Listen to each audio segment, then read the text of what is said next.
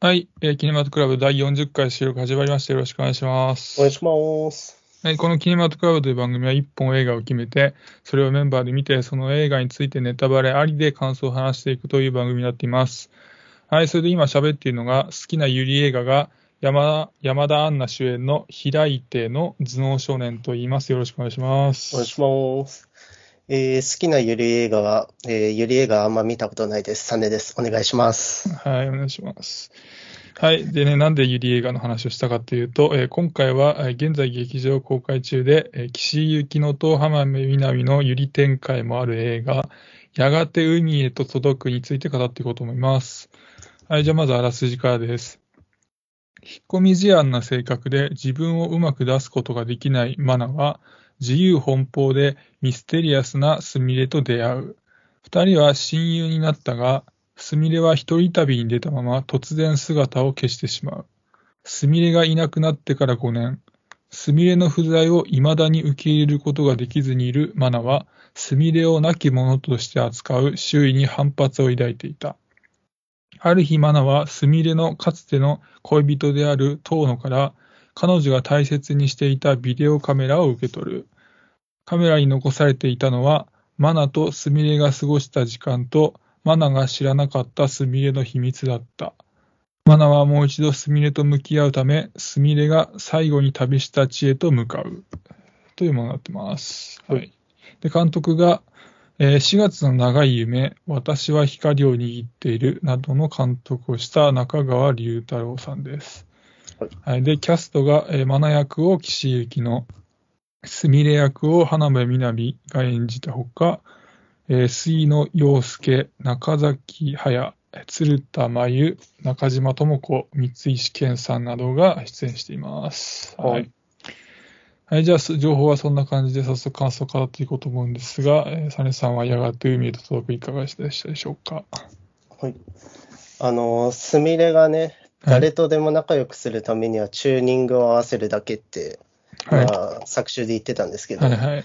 僕はね、この映画とね、チューニングを合わせるのがすごい大変で、あ大変です。っていうのも、この映画、アニメパートがあったりとか、はいはい。まあ、実写のマナパート、あと実写のスミレパート、はいはい。あとなんか実際の被災者へのインタビューパートみたいなの、ありましたねはいはいはいあったりして、なんかいろんな要素が詰め込まれてはいはいるんで、はいはい。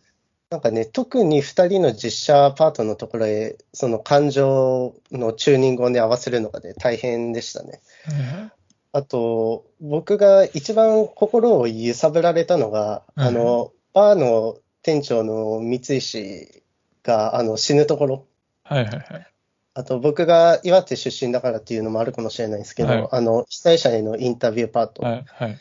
の2つだったんで、なんか本来主題であるはずのそのマナとスミレの関係性っていうのがすごい薄れて感じちゃって、うん、ちょっと残念だったなと思いましたね。うんまあ、とはいえ浜辺美波が出てるってだけで僕はな、なんだろう、映像作品に価値を感じられるんで、うん。なんか、この映画では、うん今までとは違ったクールな浜辺美波が見れたっていう点ですごく満足してます。そんなとこですね。えっと、サネさん、あれでしたっけなんだっけあの、浜辺美波の、あの、なんだっけ、水蔵、あ、水蔵、水蔵大好き人間ですよ、僕。あ、あれが好きなんでね。はいそれ以外もなんか見てたりするんですか？基本出てるやつ全部見てます。おお、すごいですね。浜辺美波が。はいえーなんか、おすすめとかあるんですか？ちょっと話がずれますけど。あー、あのー、菅田将暉が出てた、なんだっけ、うんキメデスの対戦でしたっけ？ああ、アルキメデス、はいはい。あれ出てるんだ。あそうあれ、まあ、ちょい役ですけど出あ、てちょい役て。なの？浜辺浜辺美波がちょい役ってのはすごいですね。それも贅沢ですね。うん、それかな。でも基本、うん。その浜辺美波の力に頼りっきりで、うん、つまんないのが多いかなっあそうなんだ。ていうのはあるけど、うんはい。アルキメデスはた単純にあれ、あの作品自体の評価が高いですよね、意外とね。うんそうですね。なんかうん。思ったより面白かったうんです。なるほどね、わかりました。はい。じゃあ、まあ話戻して、えーこのやがて海へと届くなんですけど、まあ、えっ、と、今の感想の中で、いろいろ僕も、なんだろうな、言いたいことが重なってる部分があるんですけど、ちょっとありすぎるんで、ちょっといい、えー一つ一つやっていくと、まあ、まず、あの、まあ、僕予告編だけ見て見に行ったんですけど、はい。なんか失踪ものかと思って見に行ったら、まあ、失踪ものではあるんですけど、まあ、後半ネタバレする形になって、その災害によって行方不明になるっていう、うんまあ、話だったじゃないですか。はい。で、なんか失踪の理由が分からなかった方が、なんか謎が深くて、うん。こう、自由奔放でなんかミステリアスなスミレのイメージともあったりとか、あと浜辺美波の儚い雰囲気とも相まって、なんか個人的にはそっちの方が興味深い作品になった気がしたなと思って、うん、なるまあ、なので災害による行方不明っていうのはなんかちょっと僕、個人的にはちょっと残念だったかなってありました。うん。で、まあ僕、ユリ映画そこそこ好きなんですけど、はいはい。あの、まあ、ユリ映画好きとしては、あの、マナとスミレの、あの、二人のシーンで、うん。キュンとくるところがいくつもあって、あ、本当ですか？ここは割と良くて、まあ、具体的に言うと、あの、マナの部屋で、こう、スミレと二人同じベッドで手つなぐシーンとか、あ、はいはい。まあ、そこでマナがなんかちょっと匂わせ的な発言するとことか、うん。あと幻だと思うんですけど、あの、スミレからマナにキスしようとするんだけど、ギリギリでしないとかね。あ、はいはい。あの辺とかは、まあ、キュンとしてよかったかなって思いました。僕、あの、マニュキア塗ってんのも結構良かったかな。ああ、ありましたね。はい。はい。あれもいいなって思いましはいで、まあ、今後作ってキャストが注目されてるポイントだと思うんですけどうん、岸井ゆきのと浜辺美波の組み合わせってことでうん、で、この組み合わせってなんかどこを切り取っても絵になっていた気がして、た。うん。まあ、結構良かったかなって思いました。うんはいで、まあ、特になんか儚い雰囲気をまとってる浜浜辺美波は、なんかスミレ役にぴったりだなと思って、はいはい。で、まあ、彼女のなんか可愛くて、まあ、綺麗なお人形さんのようなんだけど、まあ、それに加えて儚さも持ち合わせてるんで、なんかこの映画の中ですごく映えてたなっていう感じがして、まあ、なので、なんか見終わった後、まあ、彼女になんかちょっと会いたくなるような、彼女が好きになるようなタイプの映画だったかなと思いました。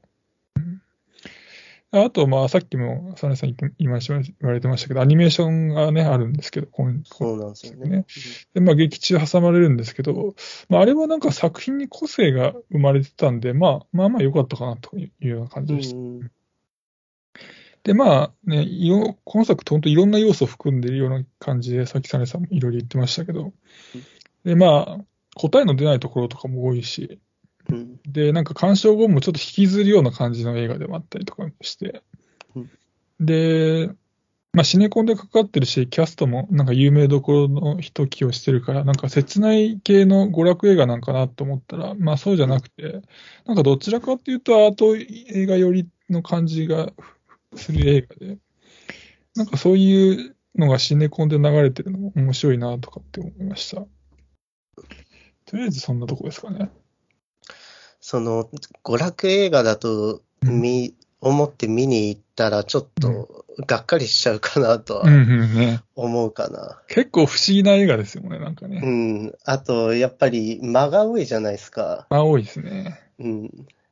これ家で鑑賞したらちょっときついだろうなっていう間は結構ありましたね。あ、ありました。で、その間なんですけどう、んやっぱりね、どうしても、マナとスミレのうん関係性みたいなところに、うんあんまり興味を沸かすことができなくて、はいはい。その実写パートの間が結構きつかったなと思いましたう。んでもなんか、その風景とかはすごい綺麗に撮れてたんで、はいはい。なんかそっちの間はすごい良かったんですよね。だから物語の間かな。はちょっときついなと思っちゃったかな。二人の関係に興味が持てないっていうのは、僕的には、そのゆり関係が割と好きだから、割とああ、割と二人の関係に興味があったんだけど、サメさんはそのゆり部分はそんな関心がないから、二人の関係に関心が持てないみたいな、そういうことですか？ああ、そうかもな。あと、なんか、片面しか見えてないみたいなのが、はいはいはい。なんかもう一つのテーマだったりもしたじゃないですはいか。はいはい。なんかね、そっちに気を回すとこまでいけなかったんですようね。ん。やっぱ、それは震災を絡めてるからっていうのも、もしかしたらあるかもしれないですね。そっか、だから、その、本作のテーマである、その、まあ、後でちょっと話しますけど、チューニングの件ね、とうか、ん。あの、まあ、片面しか見えてないよねっていうようう。なん主要テーマよりも、サネさん的には、その、まあ、地震、あ震災の件が今回今作絡んでるから、そっちの方に目がいったみたいなことなんですかね、じゃあ。ああ、そうですね。もう完全にそっちなるほど、ね。目線になっちゃったかな。うんうん。まあ、確かにそれは、あの地震でどういう経験をしたかによって、その、そっちに目が行く人当然いますよね、やっぱね。あと、まあ、キャストは、はいはい。なんかね、その、メイン二人は全く違和感なかったんですけど、はいはい。それ以外のキャストのその演技の、それもチューニングかな、うん。の合わせ方が、なんかいまいち噛み合ってない感をちょっと感じて、どの辺のキャストに違和感ありました？なんだ、あの、す国木田総一役。えっと、誰だっけ？岸井のの職場の人だっけ？違う違うああ、そうです、そうです。うん。コックの人？コックの人ですはいはいね。はい。は、なんか、特に電話のところかな。うんなんか、緊迫した演技あったじゃないですか。あの、あの三石健が死んじゃった。はいはい死んじゃうはいそこにしてはなんか淡々としてしすぎる気がして、うん一方で、それ以外のキャスト、うん特に、すみれのお母さんかな。はいはいはい。ちょっと芝居がかりきすぎな気がしたんですよね。うん。なんかその統一感のバラバラが、なんだろうな、最近の映画見て感じることなかったから、ちょっと B 級な感じに思えちゃったかな。うん。それはどうなんだろう。うーん。感じなかったですか、普通に。その辺はあんま感じなかったけど、うん。まあ、はい、役者からの演技から感じる、まあ、部分か。なるほどね。まあ、人によってあるのかもしれないね、それはね。うん。やっぱね、三石健はね、もう圧倒的な演技力で、なんだろうな、一番心がうん。奪われましたね。めちゃめちゃいい人だし、うん。劇中でもそんなに別にめちゃくちゃ出てるわけじゃないんだけど、やっぱり、あの優しい表情の後のあの自殺っていう悲劇的なの、対比がすごいですよね。あとなんか、バーで自分で音楽かけはい、てるじゃないですか。はいはいなんか、そういう DJ 感もなんかいいなってちょっと思いました。ねあとは、僕からは、あのさっきサネさんが言ってた、あのうん、あの、津波被害者がカメラの前で語るっていうシーンの、はいはいはい。はい、あの件なんですけど、僕あそこは結構なんかノイズになって、うん。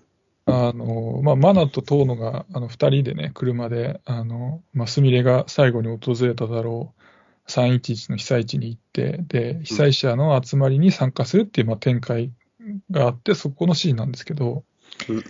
まあ、あの、津波被害者がカメラの前で亡き家族を持って語るっていうことことで、いっぱい出てくるんですけど、人がね。はいで、まあ出てくる人たちって最後の女性を除いて多分現実の被災者の人なんですよ、あれね。はいはい。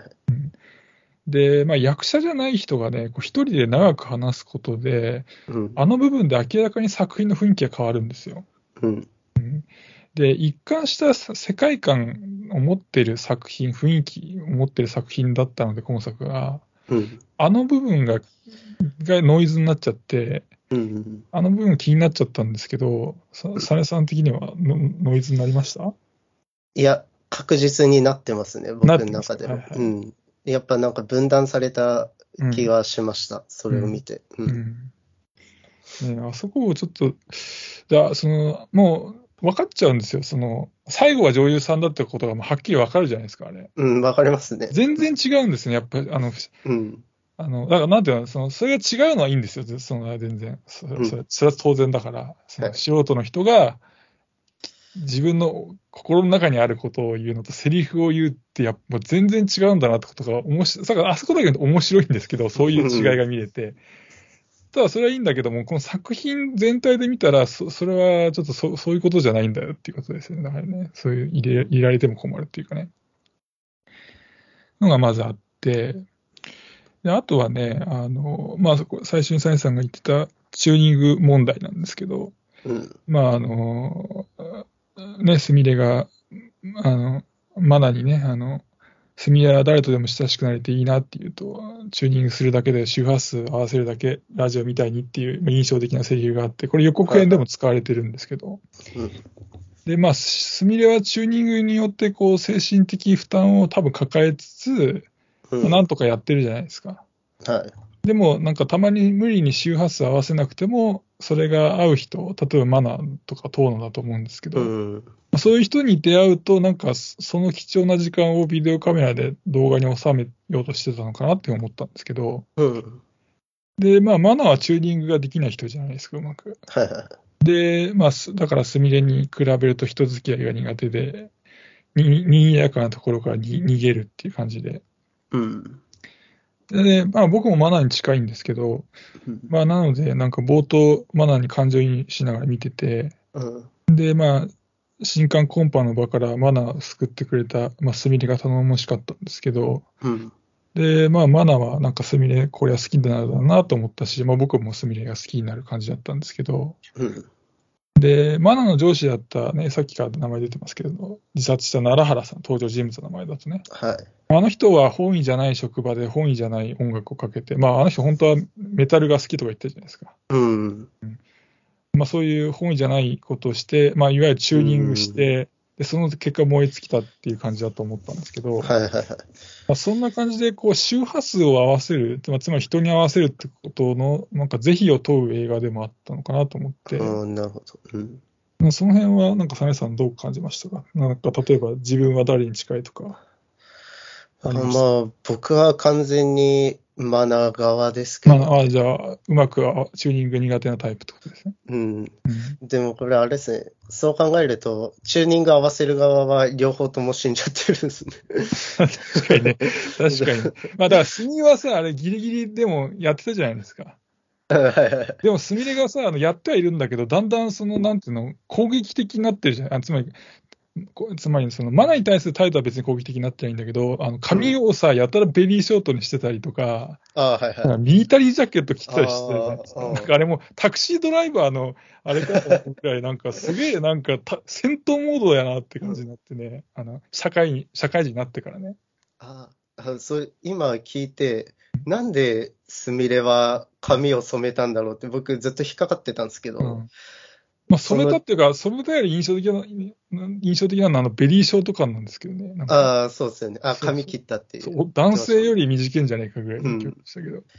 そうか、チューニングを合わせるのに無理が来て、だからそういうた行動に戦う戦ってるわけですよね、多分しね小さい時からチューニングすることし続けることで。で、多分うん、学生時代より社会に出た方がチューニングの負担って多分重くなるじゃないですか、きっと。うん、だからもう、その、なんつうのかな、より戦闘モードになってるのかなと思って、ああの髪の短さとミリタリージャケットになんかもう、男性よりも男性っぽくなってるな、みたいな感じであ思えたんですけど、まあそんな感じで見見てたんですけどね。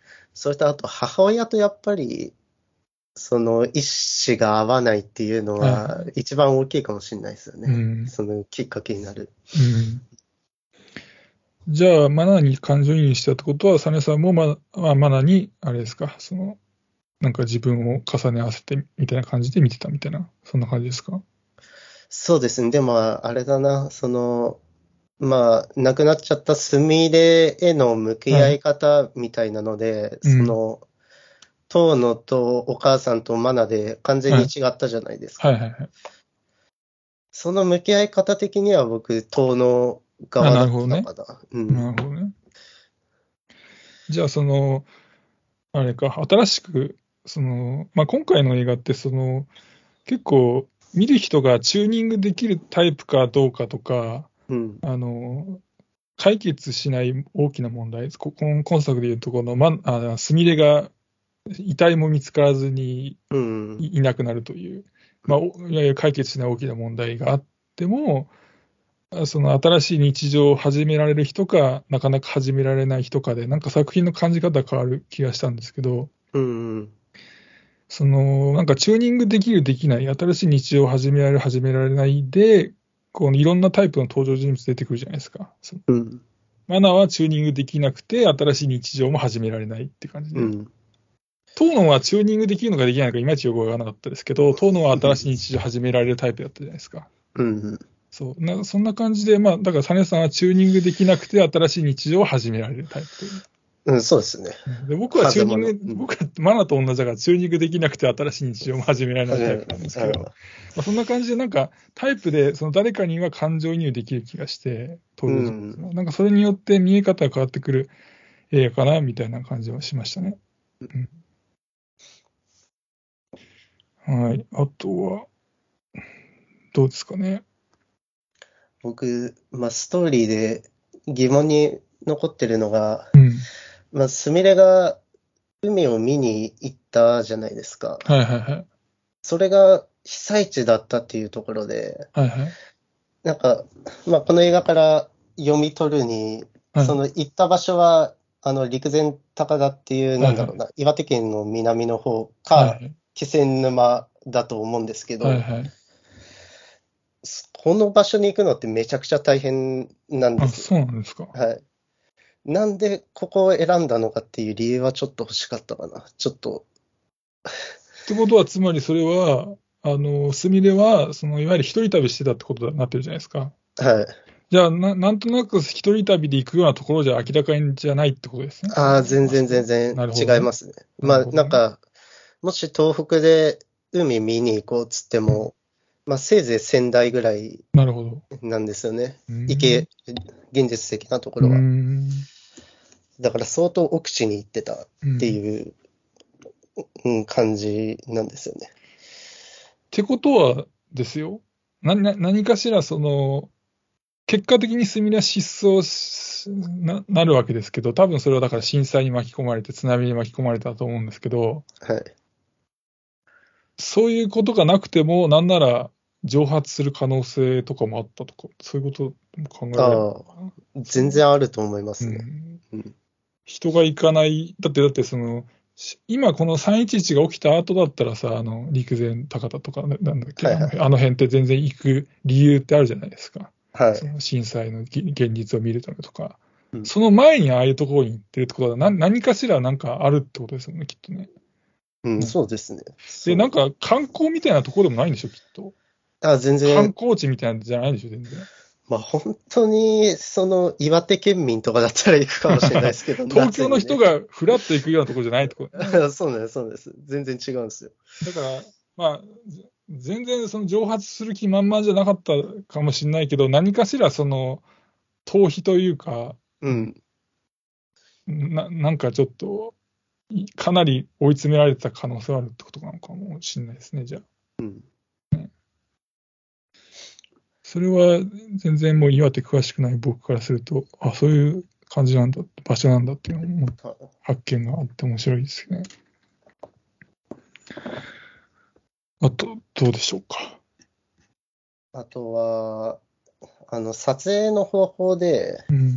あの、イマジナリーラインっていう考え方があるんですけど、おあの、人物の対話の構造を分かりやすくするために、うん。なんだろうな、部屋の中心で壁作って、反対側に行かないようにして、その中でカメラワークするんですよ。うん。っていうのが、なんだろうな、マナパートとスミレパートで、このイマジナリーラインっていうのを真反対に入れ替わったりうん。してるところがあって、うん。なんか片面しか見えてないっていうところを、ここでも表現してるのかなってちょっと思ったりもしました。えあの、マニ系のシーンとか、ーうん。マナパートと、えースミレパートでうん真逆から撮ってた、うん。うん、記憶がある。うん、本当かどうかちょっとうん。あれですけど。まあそういうのを見てみるとちょっと楽しいのかなとは思いました。なるほどね。それじゃあ僕はちょっと分かんなかったから、もし配信とかなんかなったら確認したいところではありますね。うんなるほどね。